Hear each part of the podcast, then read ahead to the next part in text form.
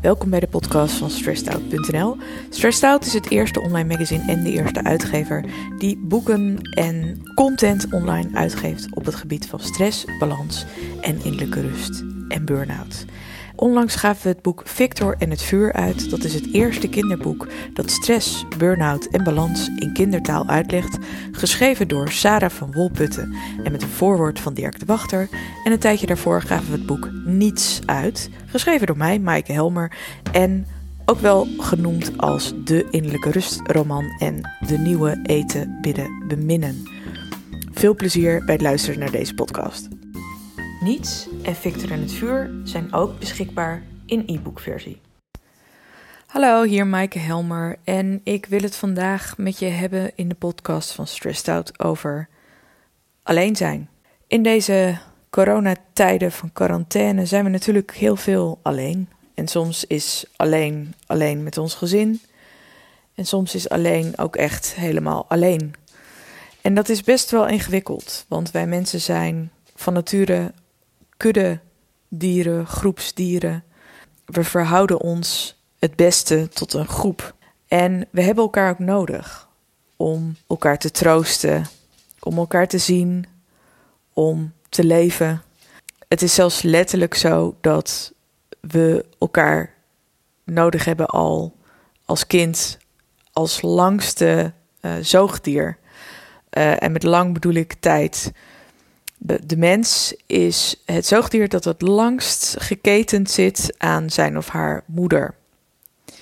En ook ons gedrag wordt gevormd door onze omgeving.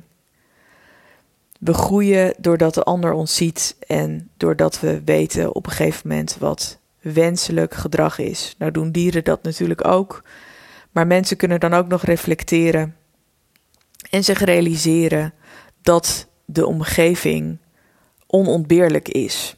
En als je dan van het een op het andere moment, wat natuurlijk in zekere zin is gebeurd bij die lockdown, vanuit dat groepsgevoel wat we hebben als mensen, naar een eenlingheid wordt geworpen, dan is dat super zwaar. Want waar zoek je troost?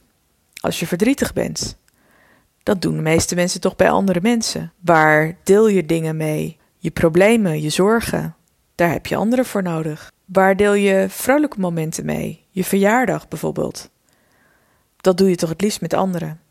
En dat valt nu opeens allemaal weg. En natuurlijk zijn er alternatieven. Er zijn genoeg digitale ontmoetingsplekken. Via camera kan er veel. Maar dat is niet hetzelfde als een omhelzing als je je veertigste verjaardag viert of een arm om je heen als je verdrietig bent. Of een dikke kus omdat iemand heel trots op je is dat je iets gedaan hebt. Dat je jezelf overwonnen hebt, bijvoorbeeld.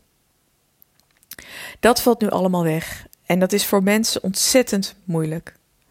Zo moeilijk zelfs dat je ook merkt dat sommige mensen het gewoon simpelweg niet langer volhouden om zich aan de anderhalve meter afstand te houden. En toch is dat wel wat we moeten doen. Simpelweg omdat we willen dat niet alsnog de zorg overbelast wordt door een grote toename van mensen met corona. Maar het is dus heel moeilijk. Want zoals Dirk de Wachter al in podcast 19 zegt, bestaat de mens bij de gratie ook van de ander, van het contact met de ander. En is juist die verbinding ontzettend belangrijk, ook als troost. Alleen nu zijn we overgeleverd aan puur de emotionele verbinding en is de fysieke nabijheid weggevallen. En dat is verschrikkelijk zwaar. En wat moet je dan? Je kunt je eigenlijk alleen maar beroepen op de mogelijkheden die er nu wel zijn. Dus de anderhalve meter en de digitale mogelijkheden. En natuurlijk zijn er ook andere dingen waaruit je kunt laten blijken hoeveel je om iemand geeft. Door bijvoorbeeld een kaartje te sturen, al dan niet digitaal. Of een mailtje of een brief. Of een bloemetje te kopen en voor iemands deur te zetten. Je kunt op allerlei manieren kun je laten weten dat mensen veel voor je betekenen. En weet ook dat dit ook voorbij gaat. Deze situatie duurt niet eeuwig, net zoals niets eeuwig duurt. Dus er komt een moment dat je elkaar weer in de armen kunt sluiten. Alleen nu is dat nog niet zo ver. En in de tussentijd kun je jezelf trainen in het alleen zijn. Ik zelf moet zeggen dat deze periode niet enorm veel verschil gaf met mijn normale leven. En dat is omdat ik best wel een hermit ben, een kluizenaar zou je kunnen zeggen. Ik ben niet heel outgoing, ik hou niet van feestjes. Ik kan prima tot mijn recht komen als ik in mijn eentje op de bank een boek lees. Ik heb dus geen heel druk sociaal leven. Dat vind ik ook helemaal niet erg. En als je wel een heel druk sociaal leven hebt, dan is het natuurlijk een hele heftige overgang. Maar je kunt je dus oefenen in het alleen zijn. Door jezelf te zien als je beste vriendin. Door jezelf te zien als je beste vriendin kun je luisteren naar waar je nu behoefte aan hebt. En de dingen die je normaal bij anderen zoekt, in jezelf vinden. En natuurlijk is dat niet iets wat je eeuwig kunt doen.